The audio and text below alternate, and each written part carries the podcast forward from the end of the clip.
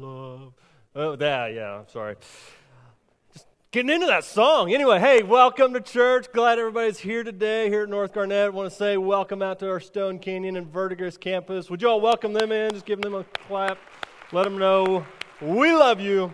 Um, glad that they're with us here today. Hey, um, before we get into the message, just uh, a couple of things, little housekeeping things want to uh, get in front of you. Uh, just want to give you an update, search update on things. Um, number one, senior minister search, uh, still going through it. All right, keep uh, keep on praying for that. We're still going through candidates. We've eliminated some, picked up a few others, so still walking through that. We continue to pray for God's guy at God's time, and so we appreciate you uh, keep on praying for that uh, as we go through that. So uh, we feel like we're making progress and good things happening there. Uh, the other one, search team for our Verdigris campus minister, and uh, our Verdigris campus already knows they got a sneak peek last week, but we have found our guy. Uh, Zebulon Myers is going to be uh, joining our team and uh, coming on our uh, staff uh, by our, being our Verdigris campus minister and be starting uh, coming in on weekends through April and then full time hitting it in May. And so we are ecstatic to have Zeb come on our team. Zeb, and we'll call him. Just that's what we'll call him. We'll get him up here. We'll get him introduced to you guys as soon as we can. But uh, man, we are pumped and excited to see what God's going to do through Zeb. So praise Jesus. We got a guy. All right. So woo. Yes. And uh, and and and this is not a we got a guy and we settled. We've got the guy. Uh, we feel confident God has led us to him and look forward to see what God's going to do through uh, through our Verdigris campus through through Zeb. So be praying for Zeb and uh, and all the transition that's going to be happening over the next month. Okay, uh, so uh, good stuff. Keep praying for uh, again the senior search team.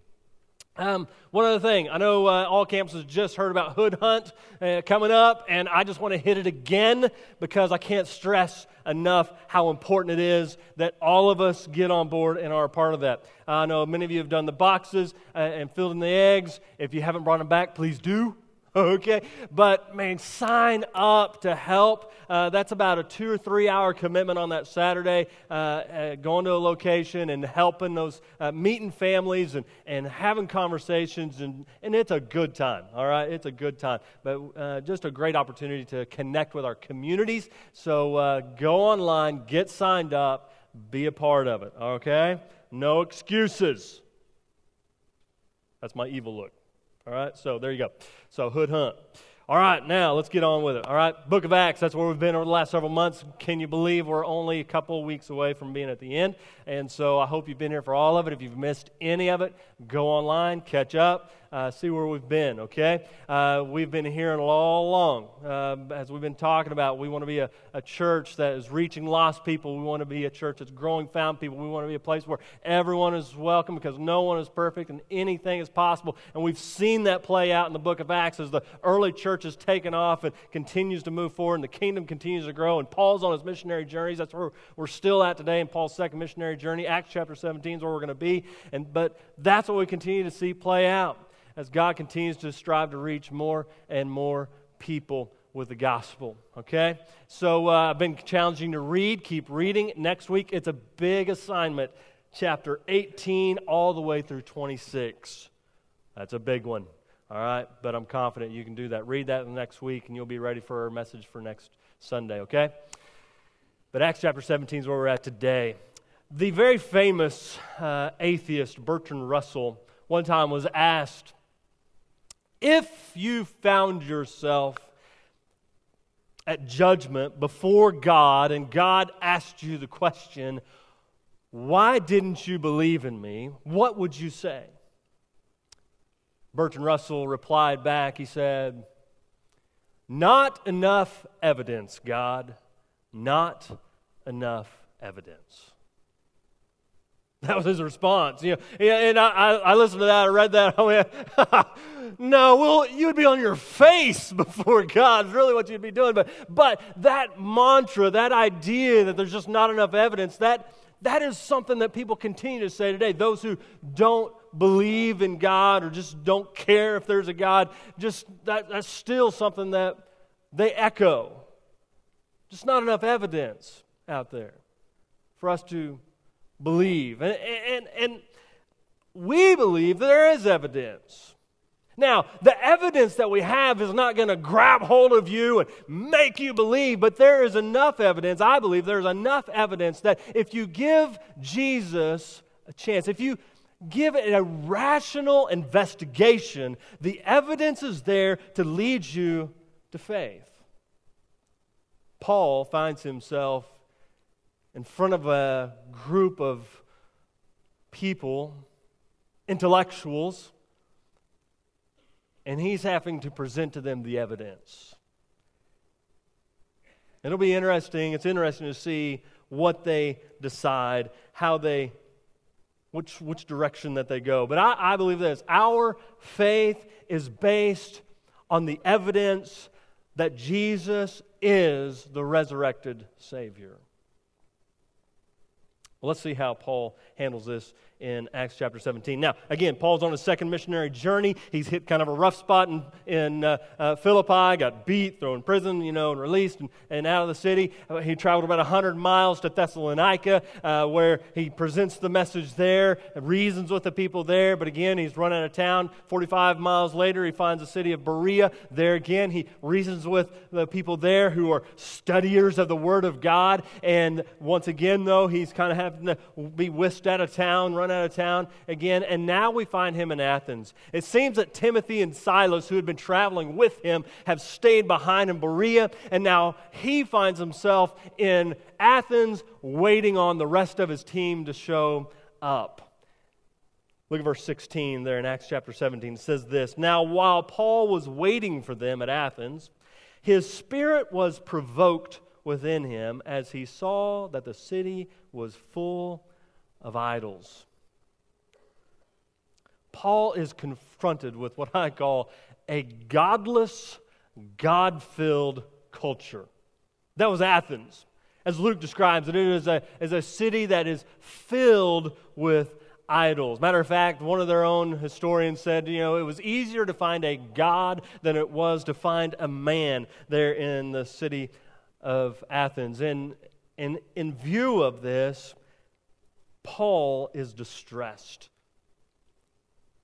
I think it, it breaks his heart what he is seeing. But I believe that, that in that instance, he felt the darkness of that city and the pain of that city. I don't know if you've ever been in a place like that, if you've ever encountered a, a, city, a location like that, where you could, you could feel the darkness. I remember uh, several years ago, our family went on vacation to Tennessee, and we, we were in Memphis. And, and I remember we walked onto a street there in Memphis, and Steph was with me. But I just remember as we began to walk down the street, just this feeling of evil really is all I could describe it as. It was just, just darkness, and, and it was just palpable the, that God wasn't there, really, is how, how I remember feeling. I remember looking, talking to Steph and go, man, do you just feel that? It's just, it's just weird. It was during the day. It wasn't like a lot of things were happening. Bars weren't really going and stuff, but, but it was just that place, just there was a heaviness there. And I kind of wonder if that's what Paul is experiencing as he, as he walks the streets of Athens and he sees all the idols. Does he just sense that God is not welcome there? Maybe sounds like more places in our culture than just Memphis. Maybe it sounds like our nation. We live in a culture here, a society where, where everyone can be right. There's no winners or losers. There's, uh, everyone's system of belief is to be accepted and is okay. And, but the reality is there is right and wrong. There are winners and losers. And if, if I say that Jesus is the way, the truth, and the life, no one comes to the Father except through Him, He's the only way, but yet you say, well, no, it's through obedience to the teachings of Muhammad that we gain entry into heaven. One of us is wrong and one of us is right, right? But yet, people hearing these things and hearing so many people talk about religions just kind of say, well, can't we all just get along? Put a little bumper sticker on coexist. Can't all the religions just get along and be okay with it? But with around 4,200 religions in the world, many people, again, just throwing their hands up and just said, you know what, just do whatever works for you. And that seems to be where Athens is at. There was a God to almost anything. Just do whatever works for you. But my challenge is this don't seek what works, seek truth. Uh, I think that's where Paul's trying to take his listeners in the text as he looks at this culture, he looks at this city, and he has to determine how am I going to speak into this people, into this culture that they are in. And he starts with Jesus. That's where he starts. Verses 17 and 18. He goes where the people are goes to the synagogue, he goes to the marketplace. Look at verse 17. It says this So he reasoned in the synagogue with the Jews and the devout persons, and in the marketplace every day with those who happened to be there. He reasoned with them. He had a dialogue with them. He had conversation with them, maybe even some debates with them as he reasoned with them, as he, as he shared the evidence. Interesting thing that that word reasoned uh, has been used three times. Luke uses that word as Paul interacts with the different cities that he encounters there in Acts chapter 17. And once again, here in Athens, he's, he's reasoning with them, presenting them the evidence. And he starts with Jesus. Look at verse 18. Some of the Epicurean and Stoic philosophers also conversed with him, and some said, What does this babbler wish to say? Others said he seems to be a preacher of foreign divinities because he was preaching Jesus and the resurrection. Now, the, those who are described as the Epicurean philosophers, they were the, the atheists that didn't believe in a God. They, they really just went after pleasure. Their mantra would kind of be just enjoy life. You know, there's no God, just enjoy life. And, and the only way to, to really overcome your flesh is just to indulge it. that was just kind of their way of living life. Just go for it. Now, the Stoic philosophers, they believed there was a God, but he was not involved in their lives. And so they, but they strive to follow after the reason, and they desired to be self sufficient in the way they lived this life. And their mantra was more of a just endure life. Let's just get through this. So it's to these two opposing types of people, with others there among them, that Paul's trying to convey the message of salvation through Jesus. And in verse 18, that's what he says. That's what Luke shares there because he was preaching Jesus and the resurrection. He was giving evidence. And he would have evidence to share, Paul would. Not only his own story of his own coming to Christ moment of the light, but, but the time that he spent with the, the apostles and others who were eyewitnesses to Jesus and eyewitnesses to the resurrection. And the, the prophecies he could go back and he could, he, he, he could expound on and just show and paint a picture of it was Jesus that, that fulfilled every one of them. And, and he would lay out the evidence for all those who were listening. All your gods, they are built on mythology and opinion, but not my God. No, there's, there's facts, there's stories, there's evidence of who he is. Go on down to verse 21. It says, Now all the Athenians and the foreigners who lived there would spend their time in nothing except telling or hearing something new many of the leaders there they were they were always intrigued with what was the next big thing. You see they would be some of the, the leaders uh, rulers in charge of religion in their city and education in their city. And so they wanted to be on the cutting edge always looking out for the next big thing the next big teaching or maybe it was even the next god to come along They were intent on finding philosophies and gods that would just work for them, work for their own selves, but also work to maybe make their city a better place. You see, at this time, Athens was kind of on a decline, and they were looking for something that would breathe a little life back into their city always looking for something new. Kind of reminds me of Proverbs 17 24, where it says, The discerning sets his face towards wisdom, but the eyes of the fool are on the ends of the earth. saying the wise, they're, they're set on truth and wisdom. They, they're, they have a foundation, but the fool is always looking to the horizon for the next thing. What is the next big thing that I can build my life on and bring me fulfillment, bring me some hope? So Paul starts with Jesus. And then, as he continues to speak with them and reason with them, he begins to connect with the culture that he finds himself in. And he starts there in verse 22, kind of with a, some believe it's a compliment, others believe this is more of a slam. Look at verse 22. It says this So Paul, standing in the midst of the Areopagus, this place where the leaders would gather for learning, said, Men of Athens, I perceive that in every way you are very religious. Some uh, believe it means too religious or too superstitious. But whatever the case, he's saying, I, I see that you're very religious. I see all your gods. I, I see all that you have, these gods to everything imaginable. Look at verse 23. For as I passed along and observed the objects of your worship, I found also an altar with this inscription To the unknown God. What therefore you worship as unknown, this I proclaim to you. See, he's pulling something right out of their own culture in order to begin having a, a lesson with them, to point them to Jesus. The altar to the unknown God is interesting. Uh, back in the 6th century BC, it seems that in that area there was a great plague. Many people were dying, many children were dying, and they had sacrificed to uh, almost every god that they had, and yet the plague continued to go on and on, and death continued to take place. And so finally, one man had the idea there must be another God that we don't know of. And so they did this elaborate uh, sacrificial system for, for this unknown God. And it happened to be at the same time that plague ceased. And so, as at that point, they built altars to the unknown God around their city.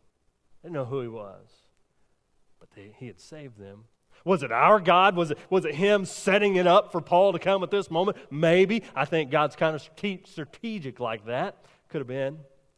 But whatever the case, Paul recognizes that in the culture and he uses that as his platform. Tim Keller says this It is impossible to understand a culture without discerning its idols. If we're going to make a difference in our culture, we need to understand what it is that our culture, our people, our communities, are placing their belief and their trust in. Paul says, I see that you have an unknown God. Let me, let me tell you about him because I know him. And then he begins to unpack four different truths about God for them to be able to wrap their heads around and be able to begin to understand him. Four truths about God. And the first one is this He is creator. He is a creator God. You see, the gods of, of Athens were created gods, but not our God. He was the creator of all things. Look at verse 24. The God who made the world and everything in it, being Lord of heaven and earth, does not live in temples made by man. He, he's created everything.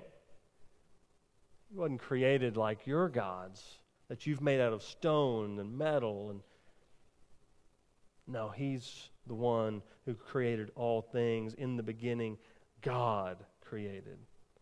You see, the Epicureans, they believe that uh, all matter has always been, there was never a beginning. No God to create it. The Stoics, who were listening to him, they believed that everything already pre existed and whatever God came in only brought order and law to what was already existing. Paul brings with boldness a whole new idea about this unknown God. He has created all things. And beyond that, he cannot be contained in his creation. He can't be contained in this world or all the universe. He can't be contained in your little temples. And remember, he's speaking this in Athens in the shadow of some of the greatest temples ever created to the goddess Athena there in Athens. He says, Our God doesn't fit in your little temples. He's the creator God. But not only is he the creator God, he's the provider God. He provides all things. Paul was speaking to a culture where, where the people would give to their gods, do things for their gods, hoping that the gods would then do something back for them, but not the unknown God. He doesn't need anything. Verse 25, nor is he served by human hands as though he needed anything, since he himself gives to all mankind life and breath and everything. Warren Wiersbe to this says, if God is God, then he is self sufficient and needs nothing that man can supply. He doesn't. Paul makes that point here. And in these first two truths, he's, he's creator, he's provided, he just blew up the entire religious system of the Greek culture. he's the creator God, and he provides everything. You don't need to be doing all these little things that you're doing to these gods. Not only is he creator and provider, he is also ruler. You see, the gods of the Greeks, they were thought to be uh, distant gods, not concerned with the needs of man. And in verse 26, uh, there Paul says that God created everyone in his own image for a set time, for a set place. That's our God who created us to and to lead us. He had a plan for us. Verse 27 it goes on, so that they, mankind, should seek God and perhaps feel their way toward Him and find Him. Yet He is actually not far from each one of us. God's plan is that we would seek after him and that we would, in doing that, we would find him. Uh, it's interesting how it says that they will feel their way toward him. It's the idea, kind of like a, uh, somebody who is blind having to feel their way through. And, and his plan is that even if we have to feel our way to him, we will find him. The evidence is there. If we'll just seek and find, Jeremiah 29 13 speaks of that very same thing. We'll seek him with all our heart, we'll find him. What a promise. Verse 29. Paul goes on, being then God's offspring, we ought not to think that the divine being is like gold or silver or stone, an image formed by the art and imagination of man. If we are created in the image of God, how silly it is for us to think that we can create God in our image. No, no. He's the ruler, not us. Again, Warren Wiersbe, speaking to this, says Greek religion was nothing but the manufacture and worship of gods who were patterned after men who acted like men. But not the unknown God.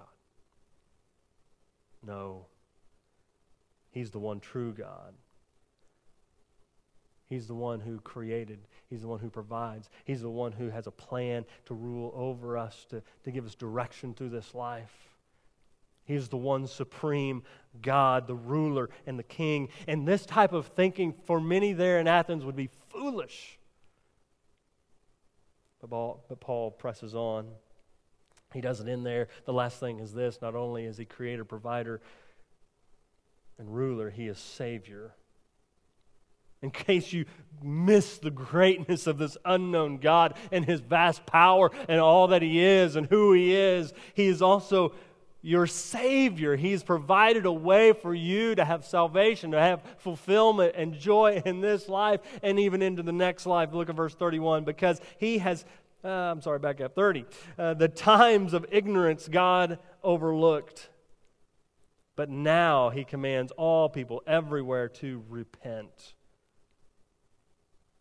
God has held back his wrath, but until now, now that wrath has come down on the person of Jesus Christ, and, and he has taken that wrath for, for us so that we wouldn't have to. And now salvation is made available for those who will follow him and repent. That's the call. Repent. Change the way you think, change the way you live from living for self, for the next big thing, and living for God alone. Verse 31 Because he has fixed a day on which he will judge the world in righteousness by a man, Jesus, whom he has appointed. And of this he has given assurance to all by raising him from the dead. You see, it's the resurrection of Jesus that gives validity to all that Paul is sharing with them. You see, Paul wasn't about winning arguments. Paul was about winning lost people. And so he just keeps pointing to Jesus. And he keeps pointing to the evidence that Jesus was the promised Messiah, the one who came to bring salvation. So many people war against not just Jesus, but the teaching of Jesus, and especially the resurrection of Jesus. There's been all, kinds of theories of what really happened at the, at the resurrection. Uh, William Lane Craig, he's a, a, Christian apologist, tells the story of about a time when he was at on a university campus in California, and he was a, going to be in a debate with a professor who had, who, had, who had written his doctoral thesis on the resurrection of Jesus. And this professor did not have a problem with the person of Jesus, the death of Jesus, even the burial of Jesus, even the idea that many believed he had resurrected. But he had come up with a new theory of what really happened. His theory was this that Jesus had an unknown twin brother. And so when Jesus was placed in the tomb, this unknown twin brother shows up somehow fights through the guards, opens the tomb by himself. Not sure how that happens. But anyway, shows up, gets the body of Jesus, takes it away, and then begins to appear.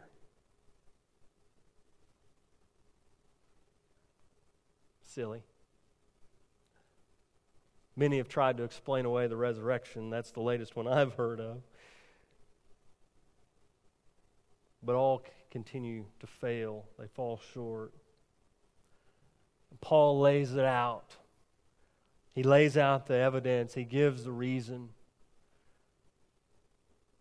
Says, This is the one true God. You know him as unknown, but he is knowable, and you can follow him.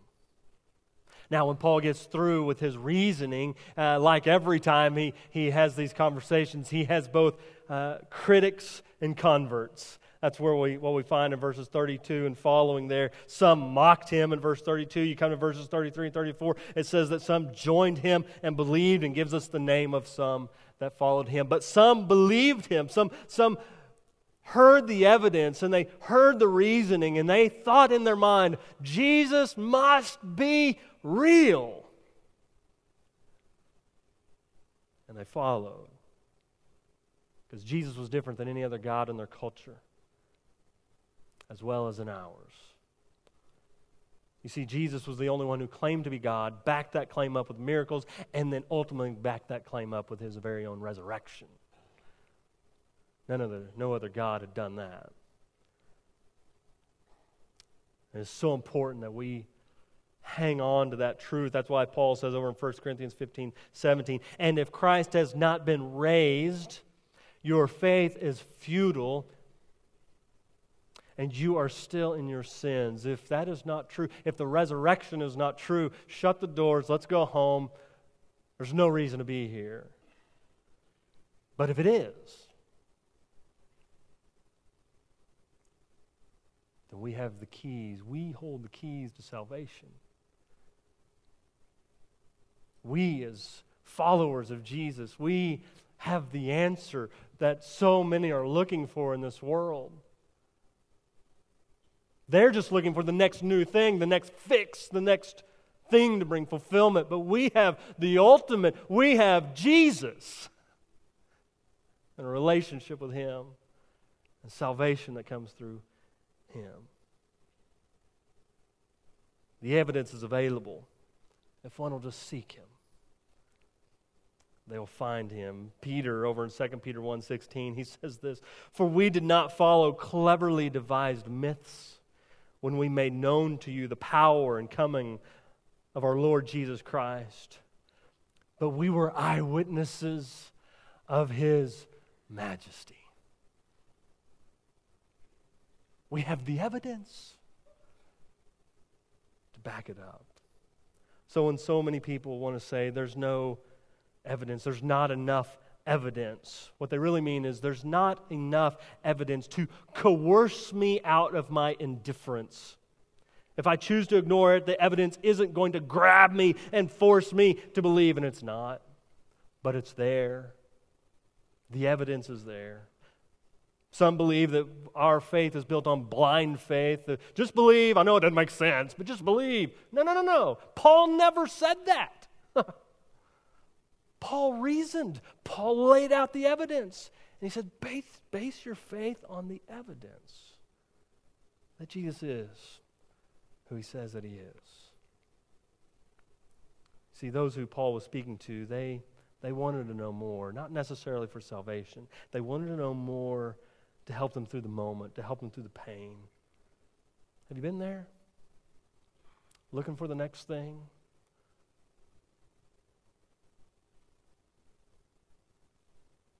What's the next thing to buy? What's the next thing to purchase? What's the next thing that's going to bring happiness, bring, bring fulfillment? Have you been there? You see, seeking what works in the moment will only lead to disappointment, only lead to waiting and looking for the next thing. Listen, like I said at the beginning, I don't want to be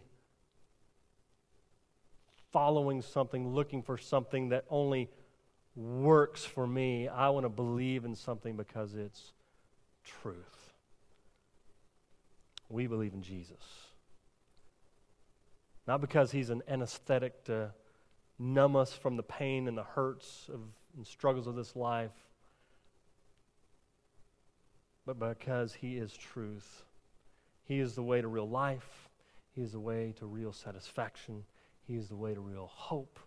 He is the way to salvation. Our faith is based on the evidence that Jesus is our resurrected Savior. The evidence is there if you'll just seek Him. Father in heaven,